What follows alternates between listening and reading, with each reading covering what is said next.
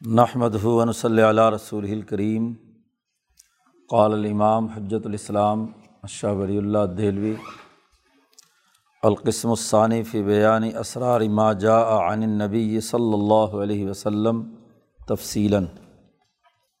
کتاب کے شروع مقدمے میں شاہ صاحب نے بتلایا تھا کہ یہ کتاب دو قسموں پر مشتمل ہے.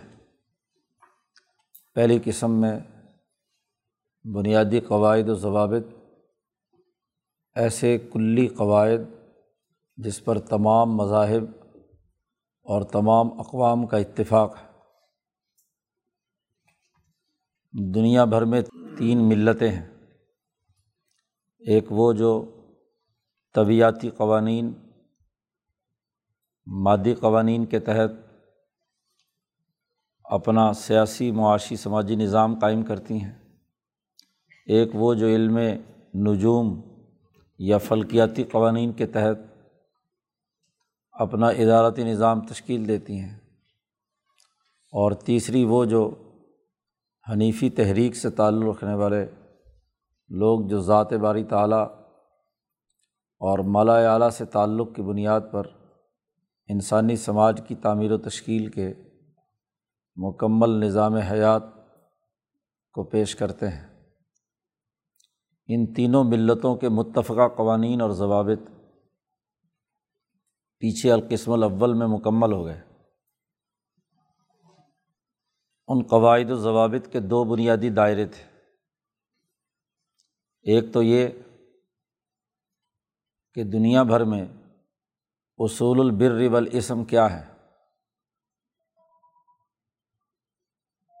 یعنی انسانی سماج میں جو عملی نظام قائم کیا جاتا ہے، اس کی نیکی اور بدی، اچھائی اور برائی کے بنیادی اثاثی اصول وہ کیا ہے تو پہلے اصول البری والاسم پانچ مباحث میں شاہ صاحب نے بیان کیے تھے۔ سات مباحث تھی پچھلی قسم کی، قسم اول کی، جس میں پہلے پانچ مباحث اصول البر والاسم پر مشتمل تھے۔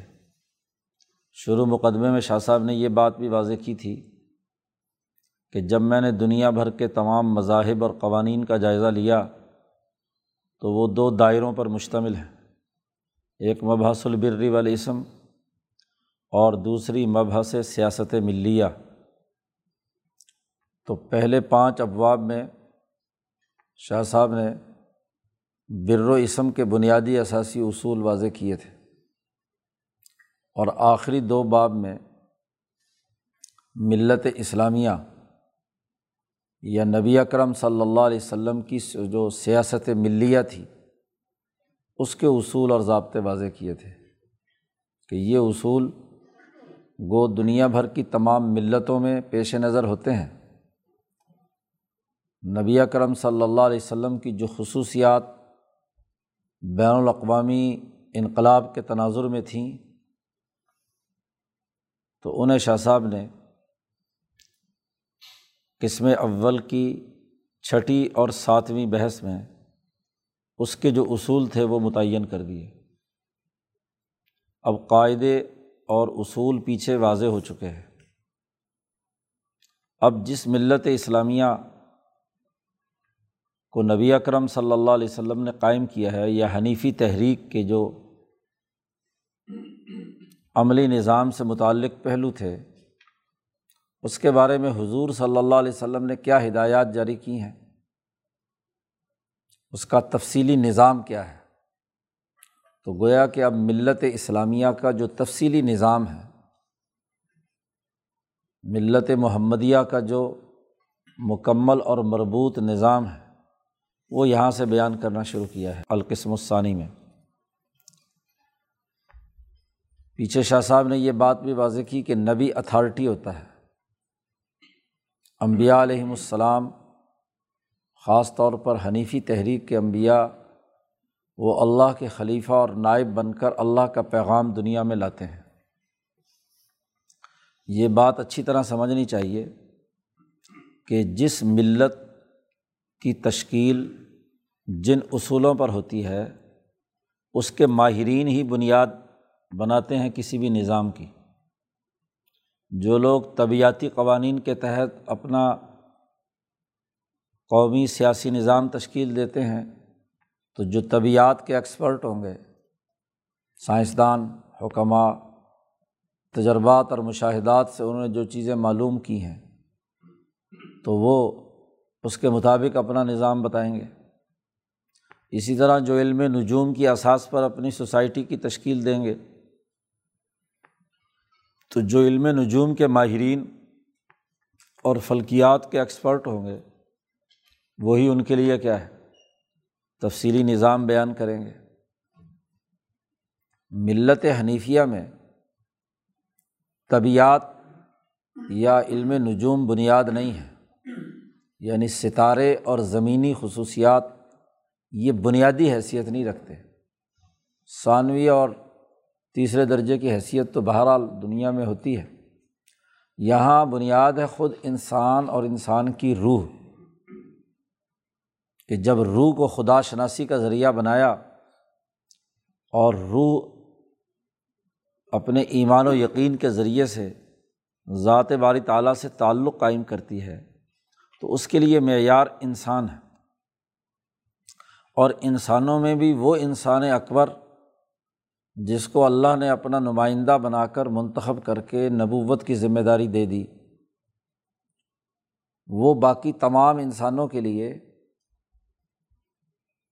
جو اس راستے پر چلنا چاہتے ہیں، ان کا ملی نظام نبی ہی تشکیل دیں گے۔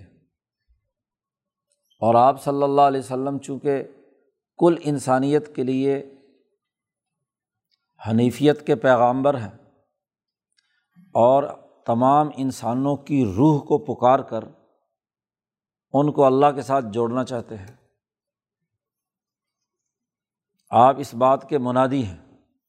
جو اللہ پاک نے کہا، ربنا سمینا منادی یونادی ایمانی انعامن و برب کم کہ جب ایک منادی نے ایمان کی دعوت دی تو ہم نے وہ بات قبول کر لی۔ ہماری روح نے آپ صلی اللہ علیہ وسلم کی پکار کو قبول کر کے ہم ایمان لے آئے۔ تو نبی اتھارٹی ہے اس علم حنیفیت کے۔ تو نبی اکرم صلی اللہ علیہ وسلم نے زندگی کے مختلف شعبوں کے حوالے سے کیا ہدایات دی ہیں احادیث مبارکہ میں۔ تو ان احادیث کا مربوط نظام، اس کے اسرار، اس کی فلاسفی اس کا عقلی منہج وہ کیا ہے؟ اسے شاہ صاحب نے اس قسم ثانی میں بیان کیا ہے۔ اس لیے عنوان قائم کیا کہ یہ دوسری قسم نبی اکرم صلی اللہ علیہ و سلم جو پیغام لے کر آئے ہیں، ان کے اسرار کے بیان میں ہے۔ ان کا راز بیان کیا جا رہا ہے کہ وہ اصل میں وہ حکم کس مقصد اور کس فائدے کے لیے نبی اکرم صلی اللہ علیہ و سلم نے سسٹم کی عملی تشکیل کے لیے جاری فرمایا۔ بات یہ ہے کہ جب کائنات ایک نظام کے تحت چل رہی ہے اور اس کائنات کا چلانے والا اللہ تبارک و تعالیٰ ہے، تو اس نے اپنے نبی کے ذریعے سے جو پیغام بھی یہاں بھیجا ہے وہ بھی مربوط ہے۔ اب احادیث کا ایک وسیع ذخیرہ ہے۔ تو کون سی حدیث اس مربوط نظام کے کس پہلو سے تعلق رکھتی ہے؟ یہ ہے اہم سوال۔ عام طور پر جو یہاں ہمارے یہاں تأثر پایا جاتا ہے، وہ یہ کہ جی یہ بات بس حدیث میں آ گئی۔ اس حدیث کا سیاق و سباق کیا ہے؟ وہ سسٹم کے کس پہلو کے بارے میں رہنمائی دے رہی ہے۔ یہیں سے معاملہ خراب ہوتا ہے۔ کچھ لوگ تو وہ ہیں جو احادیث کا سرے سے انکار کر کے قرآن کے نام پر خود ساختہ تصورات پیدا کرتے ہیں کہ جی حدیث کا تو کوئی درجہ ہی نہیں ہے۔ نعوذ باللہ۔ بس قرآن جو ہے وہ اصل ہے۔ تو ہمارے لیے قرآن کافی ہے۔ اور دوسری طرف ایک دوسری انتہا ہے۔ کہ یہ بات حدیث میں آ گئی ہے۔ اب حدیث میں آ گئی ہے، اس لیے اس قانون کو جو حدیث میں بیان کیا گیا ہے یا اس پہلو کو جس کی نشاندہی نبی اکرم صلی اللہ علیہ وسلم نے کی ہے، اس کو پورے سوسائٹی، تمام افراد اور سسٹم کے تمام پہلوؤں پر اپلائی کیا جاتا ہے۔ حالانکہ ایسا نہیں ہوتا۔ جب بھی کوئی اتھارٹی قوانین اور ضابطے یا احکامات کا مجموعہ جاری کرتی ہے، تو اس کا سسٹم میں جاری جو مختلف شعبہ جات اور اس کے جو ہاں جی علیحدہ علیحدہ ادارے ہیں، ان کے ساتھ اس کا تعلق ہوتا ہے بڑا گہرا۔ اب ایک قانون اور ضابطہ مثلاً عدالت کے لیے جاری کیا گیا ہے، تو اس کو عبادت یا سیاست میں داخل کر دیا جائے۔ تو قانون کا مطلب کچھ سے کچھ ہو جائے گا۔ ایک ضابطہ اور ایک حکم جو ہے، مالیاتی نقطۂ نظر سے جاری کیا گیا ہے، مالیاتی شعبے کے لیے۔ تو ظاہر ہے کہ وہ اس شعبے پر اپلائی ہوگا اور پھر وہ عمل بھی ادارہ جاتی بنیادوں پر ہوگا، نہ کہ انفرادی طور پر۔ جی۔ کہ اس ادارے کے کام کرنے کا، اس کی جو اتھارٹیز ہیں، ان کے کام کرنے کا طریقۂ کار کیا ہوگا تو یہ جو اسرار کی بات کی جاتی ہے، اس کا ذرا ہاں جی علم اسرار الدین میں بات کس مقصد کے لیے کہی گئی ہے؟ ہم نے شروع میں علم اسرار الدین کی شاہ صاحب نے تعریف کی تھی، ہم نے وہ پڑھی ہے۔ جی جس میں حکم الاحکام و لمیاتیہ احکام کی حکمتیں کیا ہیں اور اس کے دلائل کیا ہے وہ خواصل اعمال و نکاتیہ اس سے بحث کی جاتی ہے کہ اعمال کی خاصیتیں کیا ہیں اور ان کے بنیادی نکات کیا ہیں۔ حکمت کا مطلب یہ ہوتا ہے کہ حکم کا پس منظر سمجھا جائے۔ کہ یہ حکم کس پس منظر میں اور کس دائرے کے لیے جاری کیا گیا ہے؟ دنیا میں کوئی اتھارٹی اپنا جو ضابطہ یا قانون جاری کرتی ہے وہ ان لمیٹیڈ نہیں ہوتا کہ جہاں چاہے مرضی اس کو فٹ کر لو۔ یہی وہ غلطی ہے جس سے جو حدیث کو ماننے والے حدیث کا ہر جگہ استعمال کرنے کے نام پر ہاں جی ایک خاص قسم کا ماحول پیدا کر دیتے ہیں اور دوسری طرف حدیث کو نہ ماننے والے وہ بنیاد بناتے ہیں کہ دیکھو جی یہ جو قانون آپ افاقی بیان کر رہے ہیں مثلاً، اور وہ باقی جگہوں پر فٹ نہیں ہو رہا ہوتا، تو وہ کہتے ہیں کہ نوز باللہ، یہ حدیث ہی غلط ہے۔ حدیث جو ہے وہ صحیح نہیں ہے۔ جب حدیث صحیح نہیں ہے تو حدیث ایسی ایسی باتیں بیان کرتی ہے کہ جو عقل میں آنے والی نہیں ہے۔ بھائی، پہلے اپنی عقل کو درست کرو کہ اس حدیث کا کس دائرے سے تعلق ہے۔ تو دونوں طرف کے انتہا پسند دراصل حدیث کا جو اصل مطلب اور مفہوم اور اس کا سسٹم سے جو تعلق ہے اس کو نہیں سمجھ پاتے۔ تو شاہ صاحب نے اس پوری قسم میں احادیث کا سسٹم کے نقطۂ نظر سے جائزہ لے کر کہ اس حدیث کے کس پہلو یا حکم کا سسٹم کے کس پہلو یا ادارے سے تعلق ہے۔ اور یہ کس مقصد کے لیے یہ حدیث آئی ہے؟ فقہا کا بنیادی کام ہی یہ ہوتا ہے کہ وہ احادیث سے جو نتائج اخذ ہو رہے ہیں، ان کا دائرۂ کار اور پورے سسٹم میں اس کا جو نتیجہ مرتب ہونا ہے، اس کا تعین کر کے اس کی نشاندہی کرتے ہیں۔ شاہ صاحب نے پہلے اس کتاب میں مختلف ابواب پر بحث کرنے سے پہلے ایک بنیادی تمہید باندھی ہے۔ شاہ صاحب کہتے ہیں ذخیرہ حدیث تو بہت بڑا ہے۔ تو اب تمام احادیث کا جائزہ لینا تو بہت مشکل کام ہے۔ اس لیے جو پیچھے اصول ایک بیان کیا تھا کہ سیاہ سطح میں پہلے دو بنیادی طبقات کی جو کتابیں ہیں وہ بنیادی حیثیت رکھتی ہیں۔ معطا بنیادی کتاب تھی، اس کی شرح یا اس کی تمام حدیثیں بخاری اور مسلم میں آ گئی ہیں۔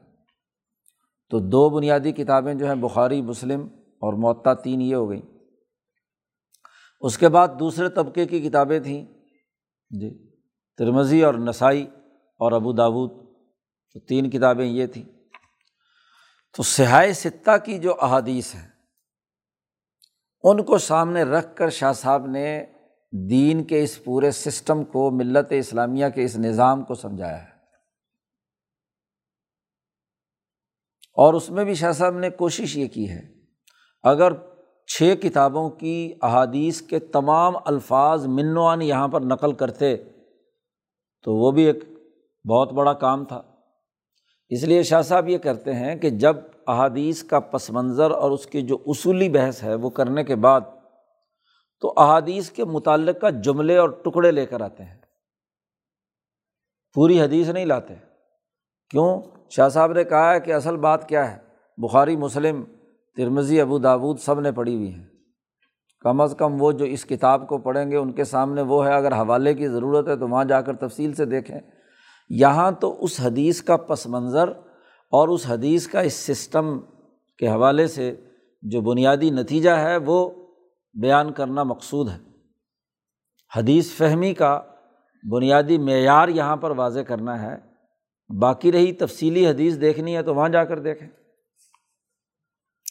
شاہ صاحب نے سب سے پہلے یہی بات کہی، والمقصود ہا ہونا اس قسم ثانی میں ہمارے پیش نظر بات یہ ہے، ہمارا مقصد یہ ہے کہ ذکر جملۃن صالحتم من الحادیث المعروفہ عند اہلیہ وہ حدیثیں جو محدثین کے یہاں معروف ہیں، ان کا ایک بہترین خلاصہ۔ جملہ سے مراد یا خلاصہ، ایک اجمالی تذکرہ ہم یہاں کریں گے۔ اسائرہ بین حملت العلم، وہ احادیث جو اہل علم کے یہاں زیر گردش رہتی ہیں۔ اہل علم جن کو اچھی طرح جانتے ہیں۔ اور تیسری یہ کہ وہ احادیث المرویہ فی صحیح ہے، البخاری و المسلم و مسلم۔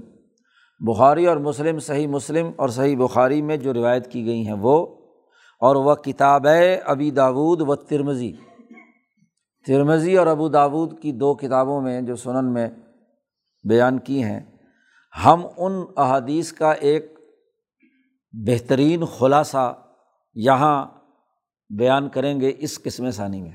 شاہ صاحب کہتے ہیں، میرے پیش نظر تو بنیادی طور پر یہ چار کتابیں ہیں۔ چونکہ نسائی میں بھی جتنی احادیث ہیں وہ ترمزی ابوداود میں بھی ہیں۔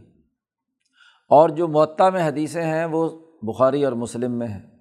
تو سیاح ستہ کا بھی اگر تلخیص نکالی جائے تو چار ہی کتابیں بنتی ہیں۔ جی۔ تو ان چار کتابوں سے میں حدیثیں لایا ہوں۔ اور شاہ صاحب کہتے ہیں وقلما عورت عن غیرہ ان چار کتابوں کے علاوہ بہت کم ہے۔ اللہ ماشاء اللہ میں نے کسی اور کتاب کی کوئی حدیث لی ہو۔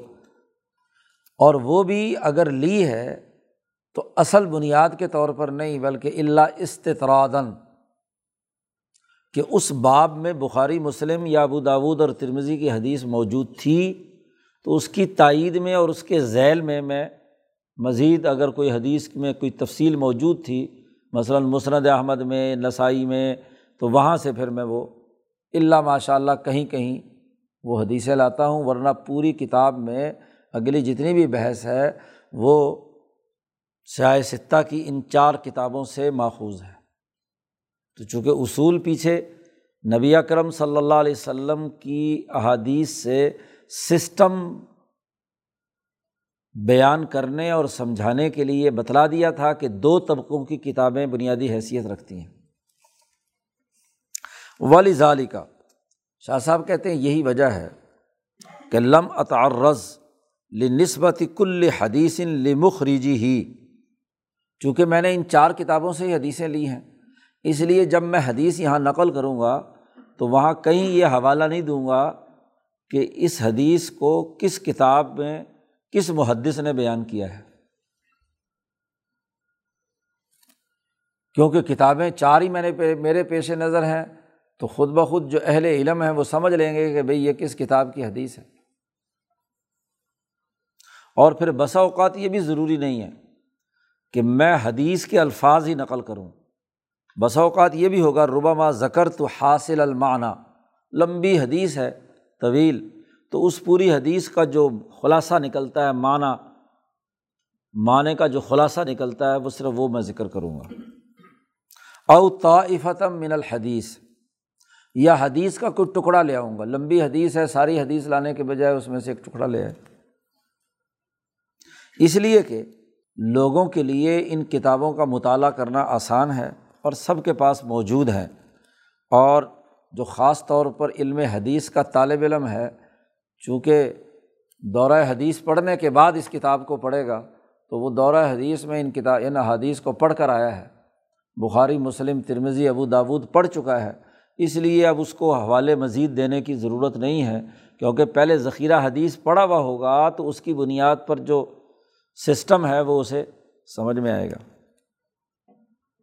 اس لیے یہاں جو احادیث کے اسرار بیان کیے گئے ہیں، اس کا دائرہ کار ان چار کتابوں سے متعلق ہے۔ اس سے باہر بہت کم ادھر ادھر شاہ صاحب گئے ہیں۔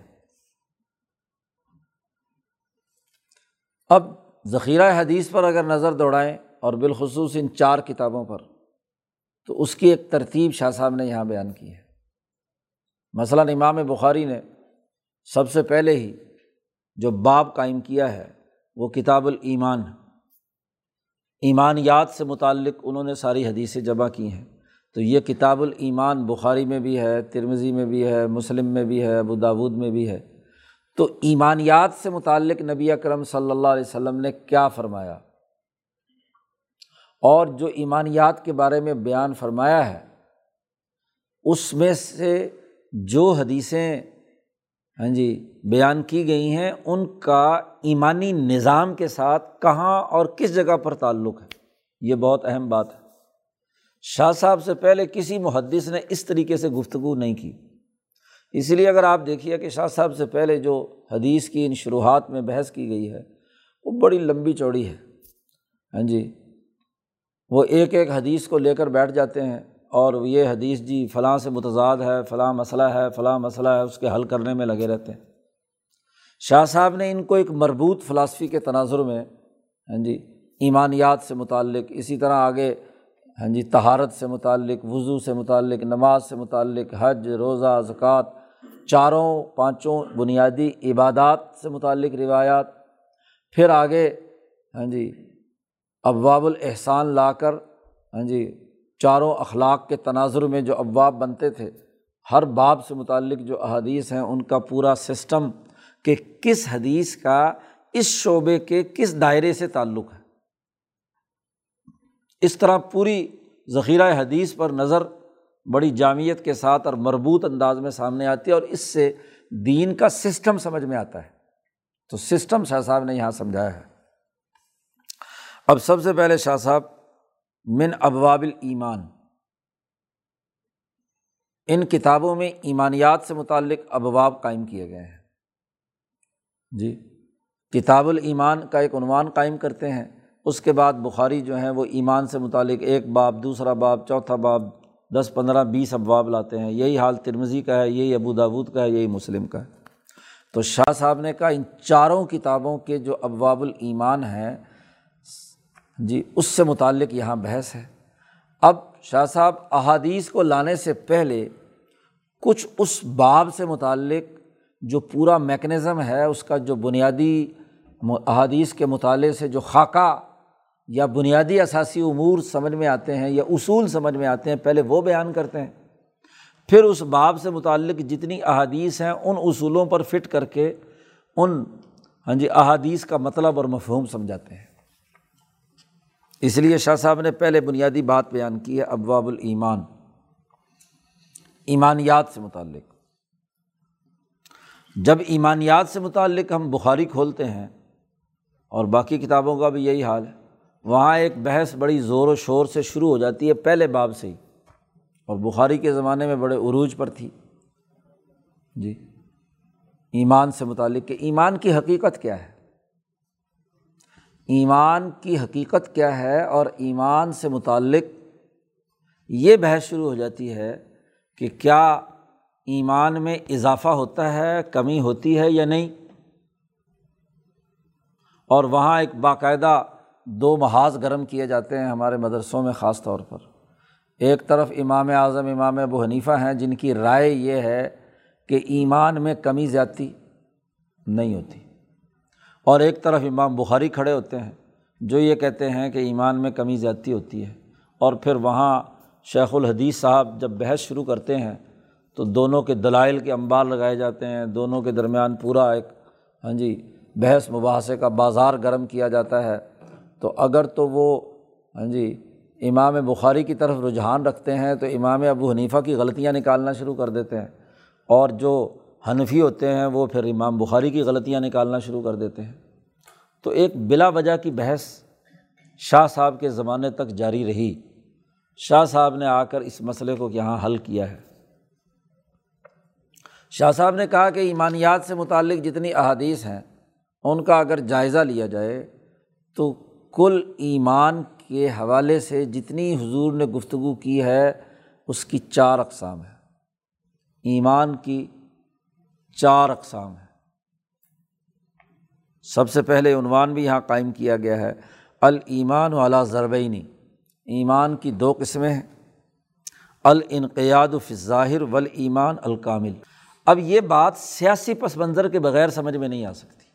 جب آپ دین کو سیاسیات سے کاٹ کر ایک ایک حدیث پر صرف مذہبی تناظر میں گفتگو کریں گے تو یہ ایمان کی کمی زیادتی یا ایمان کی حقیقت جو ہے درست طور پر جھگڑا ہوگا۔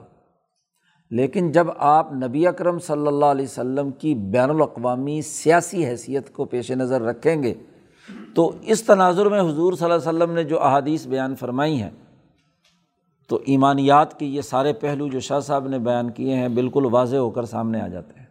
کوئی جھگڑا بھی نہیں، نہ امام صاحب نے کوئی غلط بات کہی، امام ابو حنیفہ نے، نہ امام بخاری نے کوئی غلط بات کہی ہے۔ انہوں نے ایمان کی ایک قسم کو بیان کیا ہے اور دوسروں نے، امام صاحب نے، امام اعظم نے ایک دوسری قسم بیان کی ہے۔ اب سیاسی ذوق جس میں تھا، اس نے سیاسی نقطۂ نظر سے بات کی ہے۔ اور جو سیاسیات سے ہٹ کر صرف حدیث یاد کرنے اور اس کی فقاہت کے تناظر میں تھے، انہوں نے اس تناظر میں بات کی ہے۔ تو اس لیے شاہ صاحب نے پہلے تمہید باندھی ہے کیونکہ یہ مسئلہ بڑا نازک تھا۔ تو نبی اکرم صلی اللہ علیہ وسلم کی جو بنیادی حیثیت ہے بین الاقوامی نقطۂ نظر سے، جس کے لیے شاہ صاحب نے پیچھے قسم الاول میں ایک لفظ استعمال کیا تھا نبی اکرم صلی اللہ علیہ وسلم کے بارے میں کہ صاحب سیاست القبرا، کہ آپ سیاست قبرا والے ہیں یعنی خلافت قبرا بین الاقوامی خلافت قائم کرنے کے لیے دنیا میں تشریف لائے ہیں۔ تو صاحب سیاست قبرا کی حیثیت سے نبی کا ایک مقام ہے۔ اور آپ نے اس مقام پر بیٹھ کر کچھ باتیں ارشاد فرمائی ہیں۔ جی ایک اس پہلو سے بات ہے۔ تو اس کا ایک قاعدہ اور ضابطہ شب میں سب سے پہلے بیان کیا ہے۔ علم یہ علمی قاعدہ سب سے پہلے سمجھ لیجیے ایمانیات کی بحث کو سمجھنے کے لیے کہ ان نبی صلی اللہ علیہ وسلم لمہ کانا مبعوثن الخلقی نبی کرم صلی اللہ علیہ وسلم مخلوق کی طرف مبوس ہوئے ہیں اور آپ کی بیست بیست عامہ ہے۔ آپ کی بیست بیست عامہ ہے، کسی خاص قوم یا نسل کی طرف آپ کی بیست نہیں صرف، بلکہ آپ کی بیست بین الاقوامی ہے۔ جی۔ کیوں ہے؟ لیغلبا دینا ہو الادیان۔ کلحا بے عز عزیزن او ذل ذلیل آپ کی پوری دنیا پر غلبہ حاصل کرنا یہ آپ کا مقصد تھا۔ لیو ذرا الدینی کلی ہی کے لیے آپ دنیا میں تشریف لائے۔ کل انسانیت کی طرف آپ کی بیست ہوئی ہے۔ تو اس لیے ہوئی ہے تاکہ آپ اپنے دین کو تمام ادیان پر غالب کریں۔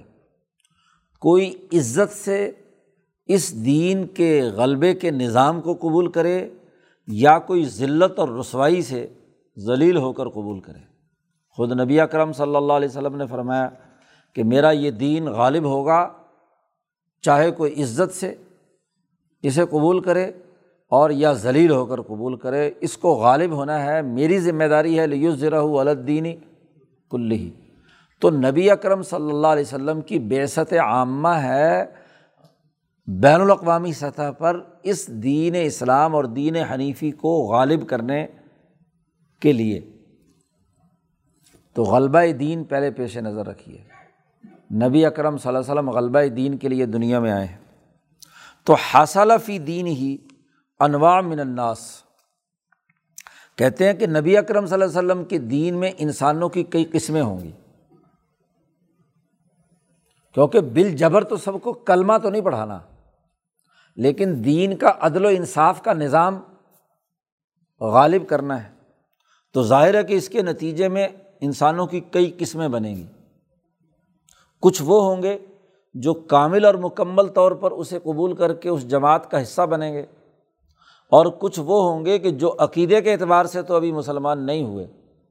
لیکن اپنے مذہب پر رہے ہیں بے شک، لیکن عدل و انصاف کا یہ نظام ہے، اس کے ماتحت رہنا پڑے گا۔ ظلم کا سسٹم کسی کو قائم کرنے کی اجازت نہیں۔ ہے تو فواجبت تمیز۔ اب لازمی ہے کہ جو صاحب سیاست قبرا ہو اور غلبہ دین کے لیے کام کر رہا ہو، تو جب جماعت تیار کرے گا، تو کون ہے جو آپ کے نظریے کو قبول کیے ہوئے ہے؟ اور کون ہے جو آپ کے نظریے کو قبول کیے ہوئے؟ تو یہ فرق و امتیاز پیدا کرنا ضروری ہے نا۔ خاص طور پر جب آپ انقلابی پارٹی کے تناظر میں دیکھیے کہ کون ہے جو اس انقلابی پارٹی کا واقعتاً رکن ہے اور جو اس کا رکن نہیں ہے۔ مسلمان جماعت انقلابی ہوتی ہے کیونکہ اسے شہدا الناس کے طور پر کام کرنا ہے اور انسانیت کے لیے اسے جد وجہد اور کوشش کرنی ہے۔ تو مسلم اور غیر مسلم کے درمیان فرق اور امتیاز تو ہوگا۔ یہ لازمی اور ضروری ہے۔ فوجبت تمیز۔ تو اب یہ امتیاز پیدا کرنا ضروری ہے کہ وہ لوگ جو دین اسلام کو قبول کیے ہوئے ہیں اور یا دین اسلام کے قبول کرنے والے نہیں ہیں۔ وہ اس حنیفی تحریک کو، انسانیت کے اس ترقی یافتہ پروگرام کو قبول نہیں کر رہے۔ بین غیرہم۔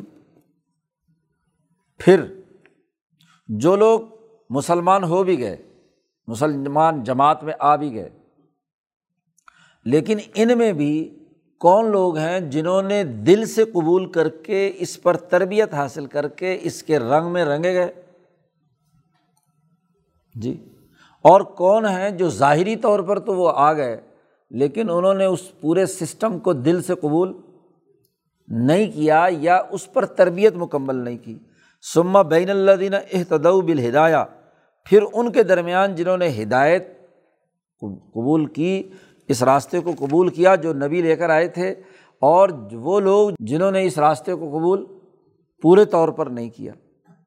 ایسے لوگ جو دوسرے لوگ جن پر، جنہوں نے پورے طور پر قبول نہیں کیا کہ ایمان ان کے دلوں کے اندر بشاشت اور لذت پیدا نہیں کر رہا، بس مجبوری کا نام شکریہ ہے چونکہ اب دین غالب آ گیا ہے۔ تو اب ہماری دال تو غلطی نہیں، تو اس لیے بظاہر اسلام قبول کر کے اور اس اسلام میں رہتے ہوئے کوئی فائدے اٹھائے جا سکتے ہوں تو وہ اٹھا لیے جائیں۔ یعنی منافقین کہہ لو، نفاق عملی ہو یا نفاق عقیدے کا ہو۔ تو منافق اور سچے مسلمان کے درمیان فرق و امتیاز پیدا کرنا بھی ضروری ہوا۔ اور پھر اس مسلمان جماعت جو مجموعی طور پر ہاں جی مسلمان اور ہاں جی ظاہری طور پر اور واقعی جو تربیت یافتہ ہے ان میں اور کافروں کے درمیان فرق اور امتیاز ہونا ضروری ہے۔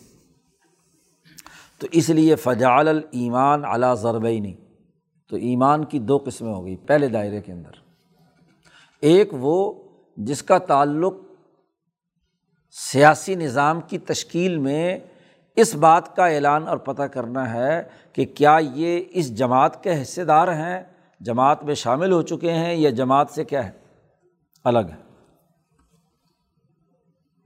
اس لیے شاہ صاحب نے کہا ان دو قسموں میں سے پہلی قسم یہ ہے المان اللہ یدور علیہ احکام الدنیا۔ وہ ایمان جس پر دنیا کے احکام کا دار و مدار ہے۔ یعنی دنیا میں ظاہری طور پر جو آدمی کلمہ گو ہوگا، تو اس کو ہم مسلمان سمجھیں گے۔ اب ہم اس کا دل چیر کر تو نہیں دیکھ سکتے کہ یہ دل سے ایمان لایا ہے یا کیا ہے۔ اوپر زبان سے محض اقرار کر رہا ہے۔ اس کو ملت اسلامیہ کا فرد سمجھا جائے گا۔ جب آپ بین الاقوامی سیاسی نظام قائم کریں گے یا اپنی ریاست میں سسٹم تشکیل دیں گے، تو جو اپنے آپ کو مسلمان کہتا ہے، کلمہ پڑھتا ہے، اس کی جو بنیادی اثاثی امور ہیں، وہ کرتا ہے، تو ہم اسے مسلمان سمجھیں گے۔ جیسے ہر پارٹی اپنے پارٹی میں داخل ہونے کا جو بنیادی منشور ہے، جو اس کو قبول کرتا ہے، تو وہ پارٹی کا ممبر ہے۔ اور جو قبول نہیں کرتا، وہ پارٹی سے کیا ہے؟ علیحدہ ہے۔ دنیا کے حکام جس پر چلتے ہیں، من عصمت دمائی ول اموال کیا دو ہی چیزیں ہیں نا؟ کہ جس پارٹی کے پروگرام کو قبول کر رہا ہے، اس پارٹی کی اگر حکومت آتی ہے، وہ طاقت اور قوت پکڑتی ہے، تو وہ انسانی جان کی بھی حفاظت، جو بھی اس کو، اس نظریے کو قبول کرے گا۔ اب اس پارٹی کا کوئی ورکر، اس دوسرے آدمی کو جو ہمارے نظام کو قبول کر چکا ہے، اس کا جان کی بھی حفاظت کرے گا، کوئی اس کو نقصان نہیں پہنچائے گا، اور اس کے مال کا بھی احترام کرے گا۔ کیونکہ جب دشمن پارٹی میں ہے تو دشمن پارٹی سے تو کسی بھی وقت حالت جنگ ہو سکتی ہے۔ اور جب حالت جنگ ہوتی ہے تو دشمن پارٹی کا مال تو اور اس کی جان تو خطرے میں ہے۔ کیونکہ جب وہ ہم پر حملہ آور ہے تو ہم بھی اس پر حملہ آور ہوں گے۔ لیکن جو آپ کی پارٹی میں آ گیا ہے، اس نے آپ کا نظریہ قبول کر لیا ہے تو جان مال محفوظ ہوگی۔ اب اگر لڑائی بھی ہوگی تو زبانی کلامی تو ہو سکتا ہے کوئی اختلاف ہو، لیکن نہ تو اس کا مال لوٹا جا سکتا ہے اور نہ ہی اسے قتل کیا جا سکتا ہے۔ من عصمت دمائی اموال اب یہ جو جان مال کی حفاظت کی اساس پر جو ایمان جس پر دنیا کے احکامات جاری ہوں گے، اب یہ کیسے پتہ چلے گا کہ واقعتاً یہ کیا ہے؟ ایمان ہے، والا ہے۔ تو نبی اکرم صلی اللہ علیہ وسلم نے اس کے امور واضح کر دیے کہ جو یہ یہ کام کر رہا ہو ظاہری طور پر تو ہم اسے مسلمان سمجھیں گے۔ چنانچہ وضابط ہو بھی امور ان ظاہرتن فل ان قیادی نبی اکرم صلی اللہ علیہ وسلم نے اس دین کی فرما برداری اختیار کرنے والے لوگوں کے جو ظاہری امور ہیں، ان کو منظمت کر دیا۔ جی سسٹم بنا دیا کہ یہ یہ پہلو کسی میں پائے جائیں تو وہ گویا کہ اس پارٹی کا ممبر ہے۔ مسلمان جماعت کا، انقلابی جماعت کا کیا ہے؟ وہ رکن ہے۔ یہ ظاہری طور پر اس کے جسم سے اعمال صادر ہوں۔ مثلاً اب یہ حدیث آئی ہے۔ یہ حدیث وہ ہے جس پر کیا ہے؟ آج کل بھی بڑا لا یعنی قسم کے لوگ جو ہے نا ویڈیو بنا بنا کر پھیلا رہے ہیں۔ فضول لو۔ بات درست تناظر میں سمجھی نہیں، اور طرح طرح سے کیا ہے؟ ہاں جی لغویات شروع کر دیتے ہیں۔ مثلاً نبی اکرم صلی اللہ علیہ وسلم نے فرمایا، یہ روایت بخاری میں بھی ہے، مسلم میں بھی ہے، باقی کتابوں میں دوسرے الفاظ کے ساتھ ہے۔ نبی اکرم صلی اللہ علیہ وسلم نے ارشاد فرمایا عمر تو ان اوقات الناس۔ مجھے حکم دیا گیا ہے کہ میں انسانوں سے لڑائی لڑوں قتال جاری رکھوں، قتل کروں انسانوں کو۔ کب تک؟ حتیٰ یش حدو اللہ الہ الا اللہ۔ جب تک کہ وہ یہ کلمہ نہ پڑھ لیں، لا الہ الا اللہ و ان محمد رسول اللہ۔ پہلی بات وہ یقین الصلاط اور وہ نماز قائم کریں۔ وہ یوت الزکوٰۃ زکوٰۃ ادا کریں۔ جب یہ تین کام کریں جب تک اس سے پہلے تک میں ان سے قتال کروں گا، لڑائی لڑوں گا۔ فعین فعال ظالی کا اگر وہ یہ امور سر انجام دے رہے ہوں، تو آسم و منی دما اہم و ام ہوں تو پھر مجھ سے ان کا خون بھی محفوظ ہے اور ان کا مال بھی محفوظ ہے۔ ہاں اللہ بحق الاسلام مسلمان ہونے کے بعد بھی اگر اسلام کا کوئی حق ہے اور اسلام کا حق کیا ہے؟ کہ اس مسلمان نے کسی دوسرے کو قتل کر دیا تو بدلے میں قصاصن اسے قتل کیا جائے گا۔ تو اسلام کی بنیاد پر تو میں اس کا قتل کروں گا قصاصن مثلاً۔ اور باقی رہی بات، وہ حساب ہوں اللہ۔ اور ان کا حساب باقی رہا جو ہے، وہ تو اللہ کے ذمے، اللہ تعالیٰ جو چاہے مرضی ان کے ساتھ معاملہ کرے۔ اب یہ حدیث ہے۔ آج کل ایک ویڈیو چل رہی ہے، ایک نام نہاد۔ ہاں جی اپنے آپ کو مفتی بھی کہتا ہے، نالائق۔ اب وہ کہتا ہے، یہ حدیث ہی غلط ہے جی۔ کیوں جی؟ ہاں جی بے وقوف اور احمق آدمی کہتا ہے کہ لا اقرا فی الدین۔ دین میں تو کوئی اقرا نہیں ہے، جبر نہیں ہے۔ اور دوسرا یہ کہ قرآن میں آیا ہے بمار صلاح کا اللہ رحمۃ اللہ عالمین کہ حضور صلی اللہ علیہ وسلم رحمۃ اللہ عالمین بنا کر بھیجے گئے ہیں۔ اور اس حدیث سے تو معلوم ہوتا ہے کہ حضور نے تلوار پکڑ رکھی ہے اور دنیا کے ہر انسان سے کیا ہے، حضور نے کہا مجھے حکم ملا ہے کہ میں لوگوں کو قتل کروں گا۔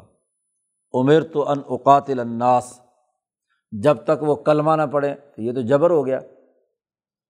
جی جب تک وہ نماز نہ پڑھے جب تک کیا وہ زکوٰۃ ادا نہ کریں، تو یہ قرآن کی نس قطعی کے بالکل خلاف ہے۔ اس لیے اس مفتی صاحب جو نالائق ہے، کہتا ہے یہ حدیث ہی غلط ہے۔ بخاری اور مسلم کے اندر بھی حدیثیں غلط آ گئی، تو حدیث کا انکار کر دیا۔ تو اب آپ دیکھیے کہ جب آپ اس کو ایک قاعدہ اور ضابطۂ کلیہ بنائیں گے، تو آپ اس کو یا دوسری طرف کوئی اور انتہا پسند، وہ کہے کہ جی دیکھو جی حدیث میں تو ہے، حضور نے تلوار اٹھا لی ہے، جو دنیا کا کافر ملے گا جب تک کلمہ نہ پڑھ لے، اس کی گردن اتارنی ہے۔ کلاشر کو پکڑ لو اور سارے کافروں کو مار دو، قتل کر دو۔ اب حدیث ایک ہے، ایک طرف ایک احمق جو ہے، وہ قرآن کی آیت کے متصادم سمجھ کر انکار کر رہا ہے، اور ایک کہتا ہے کہ یہ حدیث بخاری اور مسلم کی حدیث ہے۔ اب بس حضور کی سنت ہے کہ آدمی تلوار اور بندوق اٹھا لے اور بس جو کافر ملے، اسے قتل کر دو۔ شاہ صاحب نے بتلایا کہ بھائی اس کا تعلق اس سے نہیں ہے۔ اب اس حدیث کا ایک پس منظر ہے اوقات الناس، کہ جب حالت جنگ ہے دشمن کے مقابلے پر۔ اور حالت جنگ کس سے ہے؟ کافروں سے ظاہر ہے۔ اب صحابہ، اس کا ایک پس منظر ہے۔ صحابہ جاتے تھے جہاد اور سرایہ کے طور پر۔ اب بہت سے قبیلے مسلمان ہوئے ہوئے تھے، بہت سے مسلمان نہیں تھے۔ نبی اکرم صلی اللہ علیہ وسلم نے اعلان کیا کہ دیکھو تم جاتے ہو لڑائی کے لیے، تو ایک تو فجر سے پہلے کبھی حملہ نہ کرنا کسی بستی پر۔ وہاں کھڑے ہو کر سننا۔ اگر بستی میں سے اذان کی آواز آ رہی ہے، تو کبھی اس بستی پر حملہ نہ کرنا۔ اور اگر نہیں آئی، تو پتہ چل گیا نا کہ کیا ہے۔ یہ مسلمان نہیں ہے۔ اچھا۔ دوسری بات، لڑائی ہو رہی ہے کتال ہو رہا ہے۔ اب دشمن نے اپنا سیاسی نظام قائم کیا ہوا ہے، ظلم کا۔ جی۔ اور یہ جماعت جو مسلمان جماعت جا رہی ہے، یہ عدل کا سیاسی نظام قائم کرنے کے لیے میدان میں ہے۔ تو اب سیاسی لڑائی کے اس پس منظر میں جبکہ ظالم نے یا ایک کافر نے اپنا ظالمانہ نظام بنایا ہوا ہے، اس کو توڑنے کا عمل ہے۔ حالت جنگ میں لڑائی ہو رہی ہے۔ تو جنگی صورت حال میں دشمن کو تو لڑائی لڑیں گے نا کتال کریں گے یا وہاں ہاتھ پیر توڑ کر بیٹھے رہیں گے؟ رحمۃ اللہ عالمین والا کردار ادا کریں گے۔ ہاں جی وہاں تو لڑائی میں دشمن کی سیاسی طاقت توڑنی ہے۔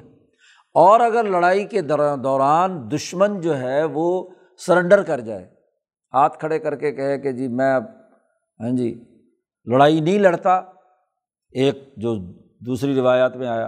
اور ایک یہ کہ وہ کہتا ہے اشد اللہ الہ الا اللہ ون محمد الرسول اللہ. تو لڑائی بند۔ جی اب ان کے قتل کا کوئی جواز؟ اب یہ نہیں دیکھا جائے گا کہ اس نے جان بچانے کے لیے کلمہ پڑا ہے یا حقیقت میں کلمہ پڑا ہے۔ یہ حکم منظمت کر دیا کہ اگر کوئی آدمی کلمہ پڑھ رہا ہے، چاہے ڈر سے ہی پڑھ رہا ہے، تو آپ اس سے لڑائی نہیں لڑیں گے۔ پتال نہیں کریں گے۔ پتال اور جنگ اس سے ہوگا کہ جو ظلم کا نظام قائم کرے۔ اب یہ ایک موقع کی یعنی حالت جنگ کی ہدایت ہے۔ اب حالت جنگ کی ہدایت کو آپ نے عمومی قاعدہ بنا دیا کہ بغیر حالت جنگ کے بھی جو کافی ملے اسے قتل کر دو، ایک انتہا پسند گروپ یہ کرے۔ اور دوسرا کرے کہ حالت جنگ میں بھی دشمن سے نہیں لڑنا۔ جی؟ تو آپ دیکھیے کہ حدیث کا یہ غلط مطلب سمجھنے کے نتیجے میں یہ انتہا پسندانہ گروہ پیدا ہوئے۔ تو شاہ صاحب نے کہا، یہ احکام الدنیا کے تناظر میں یہ حدیث ہے۔ اس کا تعلق جو ایمانیات سے بحث کی گئی ہے، اس کا تعلق احکام دنیا کے اعتبار سے جو ایمان ہے، اس کا اعتبار۔ جیسے اب حضرت معاذ بن جبل رضی اللہ تعالیٰ عنہ لڑائی، حالت جنگ میں ہے لڑائی میں ایک دشمن جو ہے وہ آ کر کسی جگہ پر ان کی گرفت میں آتا ہے، اس نے ان کو دیکھتے ہی فوراً کلمہ پڑھ لیا اشد اللہ الہ الا اللہ محمد رسول اللہ۔ تو معاذ میں جبل نے کہا کہ کیا ہے؟ یہ تو جان بچانے کے لیے پڑھ رہا ہے۔ انہوں نے گردن اتار دی۔ اب صحابہ جو ان کے ساتھ، ظاہر امیر لشکر بھی یہی تھے، تو انہوں نے آ کر حضور سے شکایت کی کہ انہوں نے تو بندہ مار دیا جس نے کلمہ پڑھا تھا۔ تو معاذ نے کہا حضور سے کہ اس نے تو جان بچانے کے لیے پڑھا تھا، اس نے کون سا کوئی حقیقت میں پڑھا تھا؟ تو حضور نے فرمایا، حلہ شکختہ کلبہ ہو کیا تو نے اس کا دل چیر کر دیکھ لیا تھا کہ اس نے کس طریقے سے کلمہ پڑھا ہے؟ تو یہ کلمہ ایک شعار بن گیا، ایک علامت بن گئی کہ حالت جنگ میں اگر کوئی قوم یا کوئی فرد لڑائی کے دوران کلمہ پڑھے تو پھر رک جاؤ۔ اور اگر یہ نہیں پڑھ رہا تو اس کا مطلب یہ کہ دشمن ہے اور وہ ظلم کے نظام کے قیام کے لیے کام کر رہا ہے، لہٰذا اس سے کتال جنگ جاری رہے گی۔ تو حالت جنگ کی ایک حدیث کو ہاں جی درست تناظر میں سمجھے بغیر یا اس ادھر انتہا میں لے جاتے ہیں یا اس انتہا میں لے جاتے ہیں۔ تو شاہ صاحب نے واضح کر دیا کہ اس کا تعلق ان امور کے منظمت کرنے سے ہے کہ جس میں دنیا میں جو احکام کے اعتبار سے اس کو مسلمان ڈکلیئر کر دیا جائے گا اور اس سے لڑائی نہیں ہوگی، اس کی جان مال محفوظ ہوگی۔ اسی طرح ایک اگلی حدیث لائے، جس میں کچھ اور امور بیان کر دیے ظاہری طور پر۔ حضور نے فرمایا، من صلاح صلاح تنا جو ہماری طرح نماز پڑھے وسط والا قبل تنا اور ہمارے قبل خانہ کعبہ کی طرف رخ کر کے عبادت کرے وہ اکالا ذبیحہ تنا اور ہمارا ذبیحہ کھاتا ہے جو ہم نے اللہ کے نام پر جانور ذبح کیا ہے۔ تو فضال المسلم، یہ آدمی مسلمان ہے۔ اللہ لہو ذمت اللہ و ذمت رسول ہی اس کی حفاظت کا ذمہ اللہ اور اس کے رسول نے لے لیا۔ تو جنگ لڑنے والے مجاہدوں سے کہا گیا ہے کہ اگر کوئی آدمی یہ کام تین کر رہا ہے تو اس سے لڑائی نہیں لڑنی، یہ اللہ اور اس کے رسول کی ذمہ داری میں ہے۔ فلاں تخفر اللہ فی ذمت ہی تو صحابہ کو حضور نے ہدایت دی کہ اللہ کے ذمے کی توہین مت کرنا۔ تو جنگی حالات سے متعلق قوانین اور ضابطے ہیں یہ۔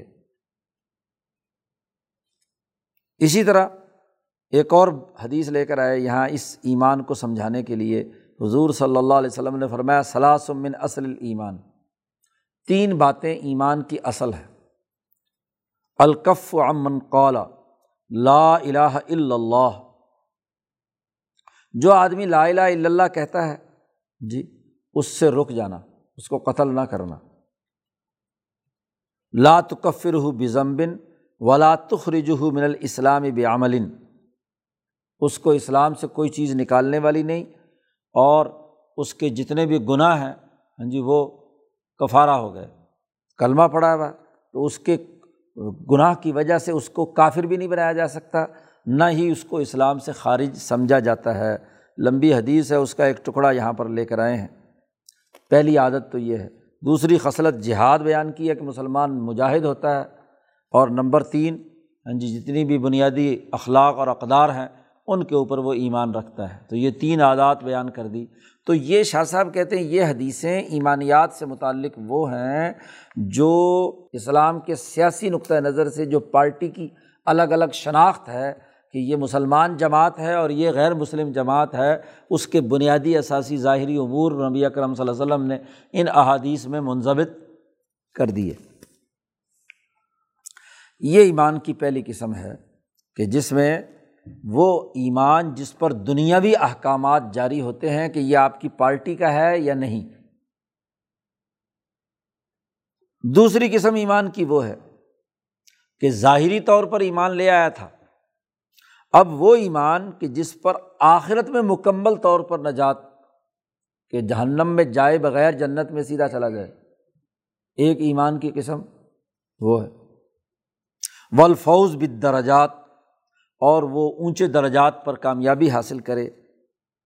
وہ ہوا متناول اور یہ ایمان شامل ہوتا ہے ہر اس آدمی کو جس نے صحیح اچھا پورا عقیدہ رکھا، اعتقاد و حقن کلمہ پڑھا، اعتقادیات اس کے ٹھیک ہیں۔ پسندیدہ اعمال کیے جو نماز، روزہ وغیرہ، عبادات ہیں۔ وہ ملکتن فاضلتن۔ اور اس نے اچھے، عمدہ اخلاق، چاروں اخلاق آگے آ رہے ہیں۔ وہ اس کا ملکہ اپنے اندر پیدا کر لیا۔ یعنی خلق تہارت خلق اخبات، خلق سماحت اور خلق عدالت، اس کا ملکہ اور مہارت اپنے اندر پیدا کر لی۔ تو تین باتیں جس نے پیدا کر لیں وہ ایمان وہ ہے جس میں آخرت میں مکمل نجات۔ اب یہ ایمان جو ہے، شاہ صاحب کہتے ہیں وہ وہ یزید و ین قسو یہ کم بھی ہوتا ہے اور زیادہ بھی ہوتا ہے۔ پہلے والا جو ایمان ہے نا، جس پر دنیا کے احکامات جاری ہوتے ہیں، وہ نہ کم ہوتا ہے، نہ زیادہ ہوتا ہے۔ مطلق ایمان ہے نا۔ اور مطلق ایمان میں کیا کمی جاتی؟ یا رات ہوگی یا دن ہوگا، یا مسلمان ہوگا یا کافر ہوگا۔ یہ کیسے ہو سکتا ہے کہ اصل ایمان کے اندر آدھا مومن ہو اور آدھا کافر ہو؟ یہ تو نہیں ہو سکتا۔ یا ایک درجے مومن ہو اور ایک درجے، تو جو ایمان کی پہلی قسم ہے، اس میں کوئی کمی زیادتی نہیں ہوتی۔ وہ آر یا پار۔ رات ہے تو دن نہیں۔ دن ہے تو رات نہیں۔ مومن ہے تو کافر نہیں۔ کافر ہے تو مومن نہیں۔ تو امام اعظم، امام ابو حنیفہ نے جس ایمان کی بات کی ہے، وہ پہلے قسم کا ہے۔ کیونکہ سیاسیات کی بحثیں اور اجتماعیات کے قوانین۔ ایک فقی کا بنیادی کام ہے اور حکومتی نظام اور سیاسی نظام کے لیے بنیادی اثاثی امور واضح کرنا ہے۔ تو امام اعظم امام ابو حنیفہ کی نظر سیاسیات پر ہے۔ اس لیے انہوں نے ایمان کی جو تعریف کی تھی کہ ایمان میں کمی زیادتی نہیں ہوتی، وہ یہ ہے کہ یا مومن ہوگا یا کافر ہوگا، تو اس میں کمی زیادتی کا کیا مسئلہ ہے؟ جی۔ لیکن جو امام بخاری نے کہا ہے کہ جو ایمان زیادہ یا کم ہوتا ہے تو وہ دوسرے قسم کا ایمان ہے۔ کیوں؟ کہ کسی نے اعمال خوشو و خضو سے کیے، اخبات سے کیے اور کس درجے کیے اور کس نے کم درجے کا کیا۔ یا ایک خلق پایا گیا، دوسرا خلق نہیں پایا گیا۔ جی۔ ایک وقت کی نماز پڑھی، دوسرے وقت کی نماز نہیں پڑھی تو کمی ہو گئی نا۔ یا اس نے نفلیں پڑھی اور ایک نے نہیں پڑھی۔ جس نے نفلیں پڑھی ہیں، اس کا ایمان میں زیادتی ہو گئی۔ اور جس نے کیا ہے؟ تو زیادتی والی جتنی بھی آیات اور احادیث ہے ان کا تعلق اس دوسرے ایمان کی قسم سے ہے۔ تو یہ امام بخاری بھی سچے اور امام ابو حنیفہ بھی سچے، کوئی جھگڑا نہیں۔ بلا وجہ جھگڑا کھڑا کر دیا۔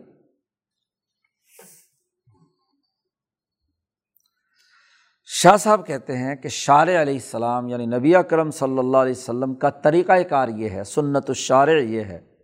کہ یوسما کل شعی منہا ایمان ان میں سے ہر ایک کو حضور نے ایمان کہا ہے۔ صحیح عقیدہ ہو اسے بھی۔ اچھا اور پسندیدہ عمل ہے اسے بھی۔ جیسا کہ ایمانیات سے متعلق آگے روایات آئیں گی۔ اور اخلاقیات میں سے جو خلق بھی پایا جائے اس کو بھی۔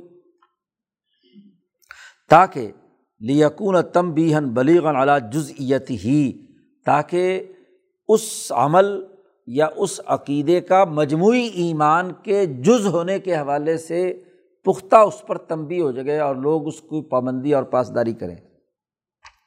چنانچہ اسی تناظر میں یہ ایمان کی دوسری قسم کے تناظر میں حضور کی یہ روایت ہے۔ اب حضور صلی اللہ علیہ وسلم نے فرمایا اللہ ایمان لم اللہ امانت لہو ولا دین لم اللہ عہد لہو۔ یہ بھی کتاب الایمان میں روایات موجود ہیں۔ کہ اس آدمی میں ایمان نہیں ہے جو امانت دار نہیں ہے۔ یعنی جس کے اندر امانت نہیں ہے، اس کے ایمان کی نفی کر رہے ہیں آپ۔ یہاں پہلے والے ایمان کی نفی نہیں کر رہے کہ جو امانت دار نہیں ہے، وہ کافر ہو گیا۔ جی۔ یہاں یہ دوسرے والا ایمان جس میں کمی زیادتی ہو سکتی ہے، اس میں امانت کے پہلو پر توجہ دلانے کے لیے حضور نے یہ جملہ تاکیدہ ارشاد فرمایا۔ جی اب ہمارے یہاں عام طور پر کیا ہوتا ہے؟ اس طرح کی حدیث پڑھ کر کہتے ہیں کہ جی دیکھو جی یہ پاکستانی قوم امانت دار نہیں ہے تو یہ تو کافروں سے بھی بدتر ہو گئی اس کو کافر شمار کر دیتے ہیں کہ جی ہم ہم سے تو یورپ کے لوگ بڑے اچھے ہیں جی جو امانت دار تو ہے نا جی۔ اور حدیث یہ پیش کر دی۔ اور حضور نے فرمایا، ولا دین لم اللہ عہد الح جو اپنے معاہدے کی پاسداری نہیں کرتا، اس کا کوئی دین نہیں ہے۔ جی وہ دین والا نہیں ہے جو عہد کی پاسداری نہیں کرتا۔ اب اگر ایک آدمی نے کسی معاہدے کی خلاف ورزی کی، تو کیا اس کو دین کے دائرے سے خارج سمجھ کر کافر بنایا جائے گا؟ ظاہر ہے کہ یہ بات تو حضور نہیں فرما رہے۔ یہاں تو حضور کا مقصد ہے اس مسلمان کو اس بات کا پابند بنانا کہ وہ عہد کی پاسداری کیا کرے۔ معاہدے کی پاسداری کیا اس کی اہمیت بیان کر رہے ہیں۔ اس لیے جب یہ حدیثیں آتی ہیں تو وہاں ہاں جی شارحین بتلاتے ہیں کہ یعنی کامل ایمان نہیں ہے۔ کامل دین نہیں ہے۔ یہ جیسے مثلاً ایک اور اگلی روایت جو سب کے زبان زد عام خاص ہے، پورے اسکولوں اور کالجوں میں پڑھائی جاتی ہے۔ المسلم و سلیم المسلم لسانی ہی ویدی ہی کہ مسلمان وہ ہے سے مسلمان اس کی زبان اور ہاتھ سے محفوظ ہوں۔ اب یہ حدیث جو ہے آپ دیکھیں تو اس میں تو حضور نے فرمایا مسلمان صرف وہ ہے جو کسی دوسرے کو نقصان نہ پہنچائے۔ اس کا مطلب یہ ہے کہ جو دوسرے کو نقصان پہنچاتا ہے وہ دائرۂ اسلام سے خارج ہو گیا۔ نہیں۔ یہ ایمان کی دوسری قسم سے متعلق ہے کہ کامل مسلمان نہیں ہے۔ کامل مسلمان وہ ہوتا ہے جس کے ہاتھ اور زبان سے باقی لوگ کیا ہوں؟ محفوظ ہوں۔ تو کوئی جملہ حضور صلی اللہ علیہ وسلم کا ہاں جی وہ لامحدود نہیں ہے۔ اب جو منکرین حدیث ہیں، وہ اس طرح کی حدیثوں کی بنیاد پر کیا ہے؟ یا تو لوگوں کو کافر بنانے کے چکر میں ہو تو یہ حدیثوں کا انکار کرتے ہیں۔ یا ادھر کی انتہا ہے، یا تو لیکن اگر اس کا دائرۂ کار معلوم ہو جائے کہ اس کا کس دائرے سے تعلق ہے، تو حدیث درست نظر میں کیا ہے؟ سمجھ میں آئے گی۔ شاہ صاحب کہتے ایمان کی یہ جو دوسری قسم ہے، اس کے بے شمار شعبے ہیں۔ لہو شعبن کثیرتن۔ خود نبی اکرم صلی اللہ علیہ وسلم نے فرمایا کہ ایمان کے ستر سے کچھ اوپر شعبے ہیں، بہتر، تہتر، پچہتر شعبے ہیں۔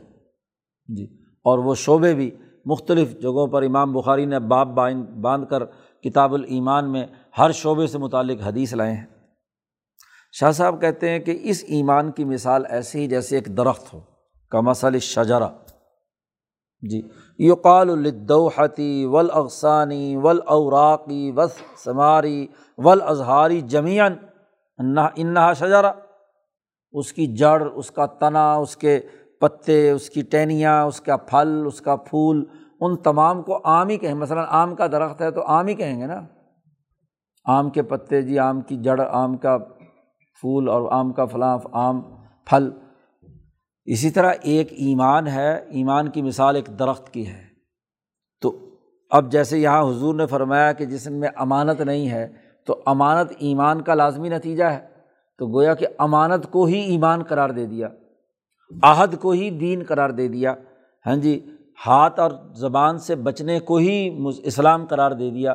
تو جیسے درخت کی مختلف چیزیں ہوتی ہیں، تو ہر ایک چیز کو آپ نام تو وہی درخت والا ہی دیتے ہیں اسے۔ گو محققین اور مشاہدہ کرنے والا جانتا ہے کہ یہاں آم سے مراد پتے ہو رہے ہیں اور یہاں پھل مراد ہو رہا ہے، یہاں اس کی ٹہنی مراد ہے، یہاں اس کا جڑ در درخت مراد ہے۔ تو سیاق و سباق سے کیا ہے پتہ؟ چل جائے گا۔ فیضا کتیا اغسان ہوا اگر درخت کی ٹہنیاں کاٹ دی جائیں وہ خوبی تھا اوراقا اس کے پتے جھاڑ لیے جائیں وہ خوریفا سمار ہوا اور اس کا پھل اتار لیا جائے تو کہیں گے درخت تو ہے آم کا لیکن شجرت ناقصتن۔ ناقص ہے کہ پتے جھڑ گئے ہیں، پھل اتار لیا ہے۔ اب درخت تو ہے، وہ آم کے درخت ہونے سے تو اس کا انکار نہیں ہوگا۔ فیضا کل یا تھی دوحتو اور اگر اس کو جڑ سے اکھاڑ کر باہر پھینک دیں تو پھر ہم کہیں گے کہ اس کی اصل ختم ہو گئی۔ بطل اصل اور یہی مطلب ہے اللہ تعالیٰ کے اس قول کا ہاں جی ان نمل المؤمنون الدین اعزا ذکر اللہ وجلت قلوب ہوں حقیقت یہ ہے کہ مسلمان وہ ہیں کہ جب اللہ کا ذکر کیا جائے تو ان کے دل لرز اٹھتے ہیں۔ یہ اسی ایمان سے متعلق قرآن کی آیت ہے۔ تو ایمان کی یہ دو بنیادی قسمیں ہو گئی۔ اب یہ جو دوسری قسم ہے، اس میں اعمال ہے۔ تو اب ان اعمال کے بھی آگے شاہ صاحب بتلاتے ہیں کہ دو درجے ہیں۔ اب پورا درخت مثلاً اسلام کا ہے۔ تو اس کے کچھ درجے، کچھ اعمال تو وہ ہیں جو بنیادی ہیں۔ ہر حال میں، ہر وقت، ہر روز یا ہر زمانے میں جو بھی اس کے لیے ٹائمنگ مقرر کی ہے، وہ کرنے ہیں۔ اور کچھ جو ہوتے ہیں، وہ دوسرے درجے کے ہوتے ہیں۔ شاہ صاحب کہتے ہیں لمہ لم یکن جمی و تل کر اشیا اعلیٰ حد دن واحد۔ کسی بھی چیز کے تمام اشعار تمام پہلو سب ایک ہی درجے پہ شمار۔ نہیں ہو سکتے۔ اب بلا بتاؤ کہ آم کا پھل جو ذائقہ دیتا ہے، فائدے دیتا ہے، وہ اور آم کے پتے دونوں برابر ہو سکتے ہیں۔ آم کا جو اصل تنا ہے، وہ اور اوپر کی کوئی ٹہنی جو ہے، وہ دونوں کی حیثیت برابر ہوگی۔ تو تمام اشیا کسی بھی چیز کی یکساں حیثیت کی حامل نہیں ہوتی۔ تو نبی اکرم صلی اللہ علیہ وسلم نے اس ایمان کے پھر دو مرتبے بنا دیے۔ منہا ان میں سے وہ بنیادی ارکان جو اس چیز کے بنیادی اجزاء میں سے ہیں۔ تو یعنی ایمانیات کے بنیادی ارکان اس کو متعین کر دیا۔ مثلاً اب اس حدیث کا مطلب بھی سمجھ میں آ گیا کہ نبی کرم صلی اللہ علیہ وسلم نے فرمایا، بنی الاسلام و اعلیٰ خمسن اسلام کی بنیاد پانچ باتوں پر رکھی گئی ہے۔ شہادت اللہ الہ الا اللہ، کلمہ طیبہ پڑھنا گواہی دینا کہ اللہ کے علاوہ کوئی اور خدا نہیں ہے۔ اور یہ کہ محمد صلی اللہ علیہ وسلم اللہ کے بندے اور رسول ہیں۔ نماز قائم کرنا، زکوٰۃ ادا کرنا، حج ادا کرنا اور رمضان کے روزے رکھنا۔ تو یہ جو پانچ بنیادی ارکان ہیں کہ ایک مسلمان کو کامل مسلمان بننے کے لیے جن بنیادی ارکان کی پابندی کرنی ہے، وہ یہ پانچ ہے جو حضور نے بیان کر دیے اور ومنہا، اور اس میں سے دوسری قسم وہ ہے جس میں باقی سارے شعبے شامل ہیں۔ مثلاً، حضور نے فرمایا کہ المان و بزعوں و صبعون شعبہ، ایمان کے ستر سے کچھ اوپر شعبے ہیں۔ اور سب سے افضل شعبہ کیا ہے؟ قول لا الہ الا اللہ۔ ایک مسلمان کا کلمہ طیبہ پڑھنا یہ افضل الذکر ہے۔ اور ادناہا اور کم سے کم درجہ یہ ہے کہ راستے میں سے کسی تکلیف دہ چیز کو ہٹانا۔ اماطۃ العضاء عن طریقی عام شاہراہ چل رہی ہے، وہاں کوئی ایسی تکلیف والی چیز ہے جس کی وجہ سے راستہ رکا ہوا ہے، لوگ مصیبت میں ہیں، تو اس کو راستے کو کھلا کر کے لوگوں کو، گزرگاہ کو صحیح بنانا، یہ ایمان ایمان کا شعبہ ہے۔ اور ایمان کے ستر بہتر شعبے میں سب سے ادنا ترین مثلاً یہ ہے۔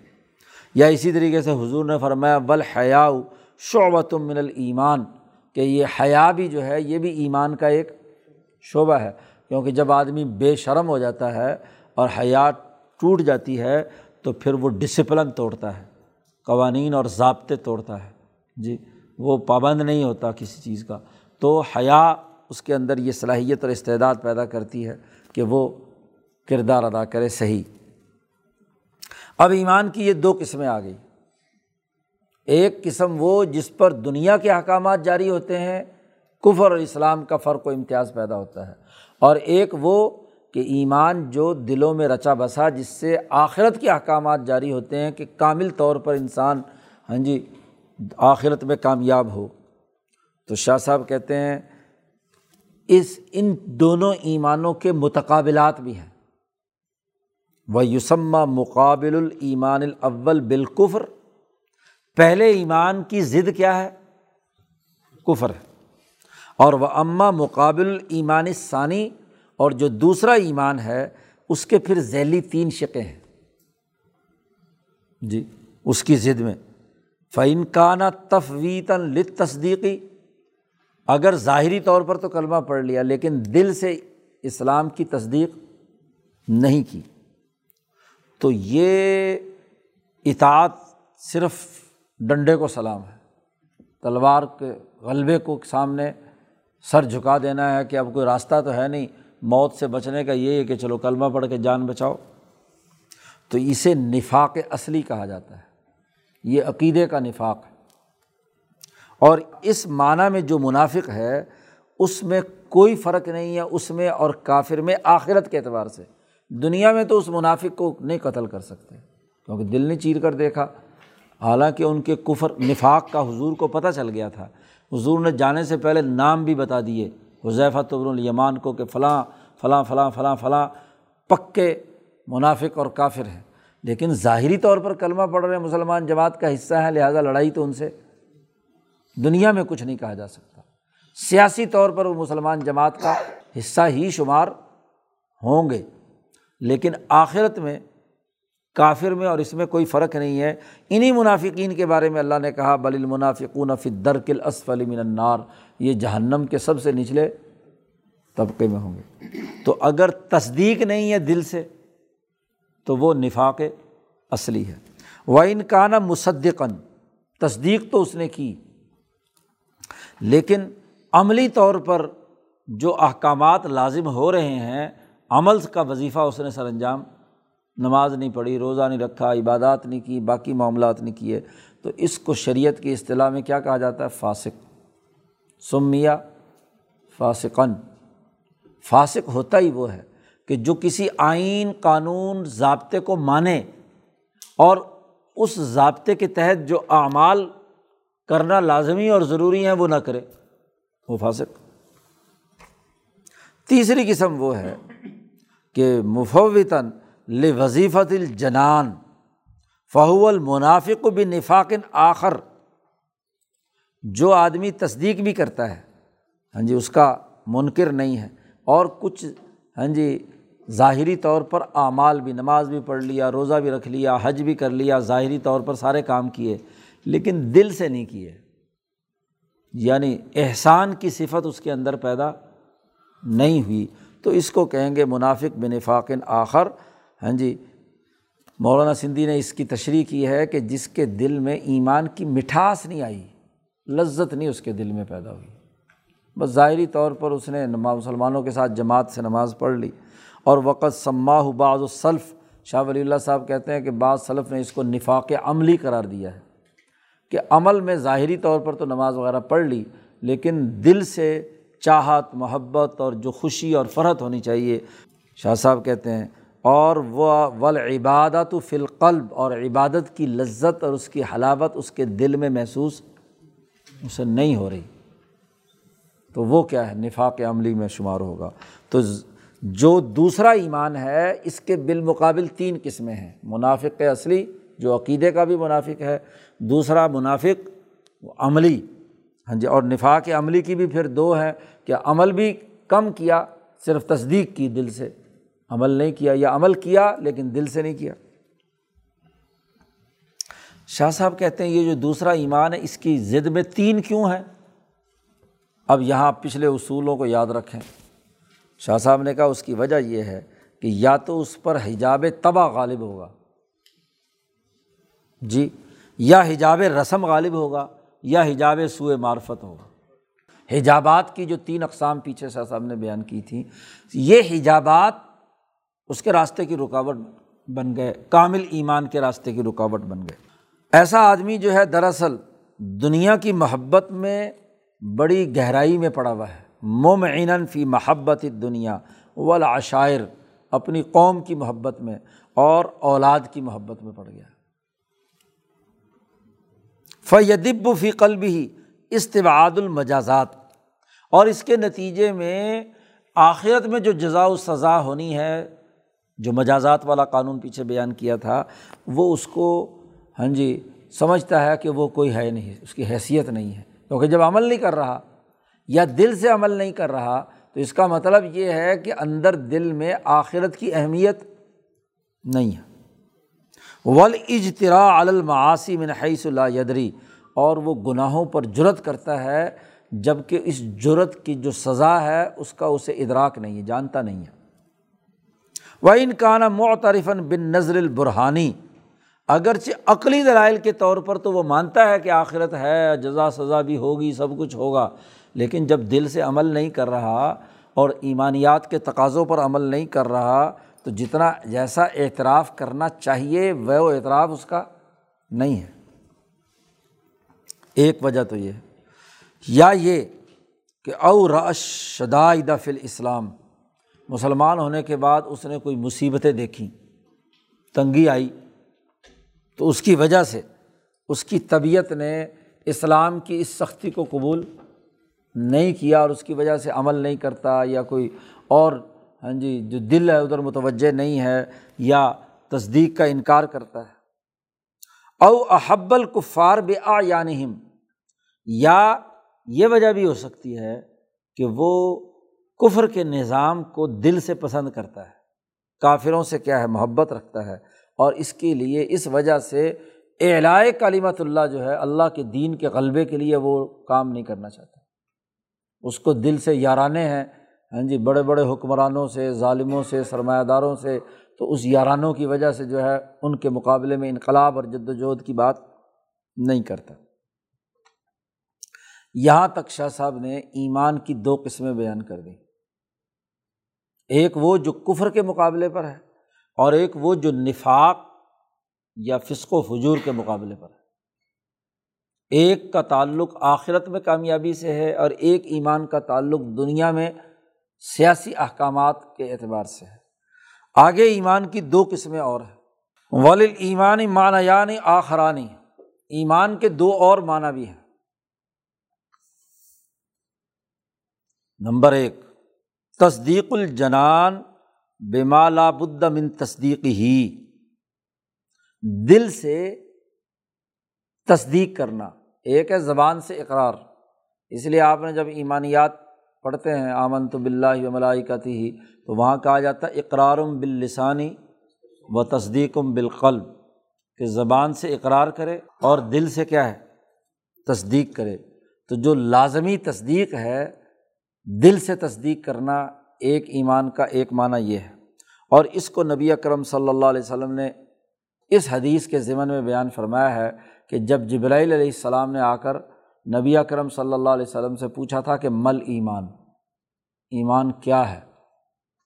تو آپ صلی اللہ علیہ وسلم نے اس کے جواب میں یہ بات فرمائی تھی کہ المان ایمان یہ ہے کہ تم ایمان لاؤ اللہ پر، اس کے فرشتوں پر، اس کی کتابوں پر، اس کے رسولوں پر ہاں جی آخرت کے دن پر، اور قدر خیر ہی و شر ہی جو ایمان مجمل آپ کو پڑھایا جاتا ہے آمن تو بلّہ و ملائکتی و کتبی و رسولی تو یہ ایمان کی وہ حقیقت بیان کی ہے، حضور نے سوال کے جواب میں کہ جس میں دل کی تصدیق ہے اس پورے سسٹم پر۔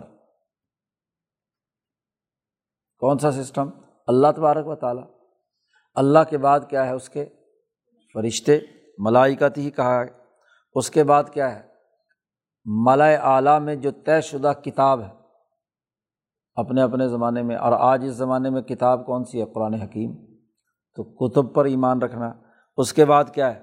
ان کتابوں کا پیغام لے کر دنیا میں آنے والے رسول اور پھر اس دنیا کے بعد یوم آخرت اور پھر اس پوری کائنات کے لیے جو تقدیر اچھی یا بری یعنی اس کا جو عالمگیر سسٹم ہے کہ یہ کائنات ایک سسٹم کے تحت کام کر رہی ہے، اس پر یقین رکھنا۔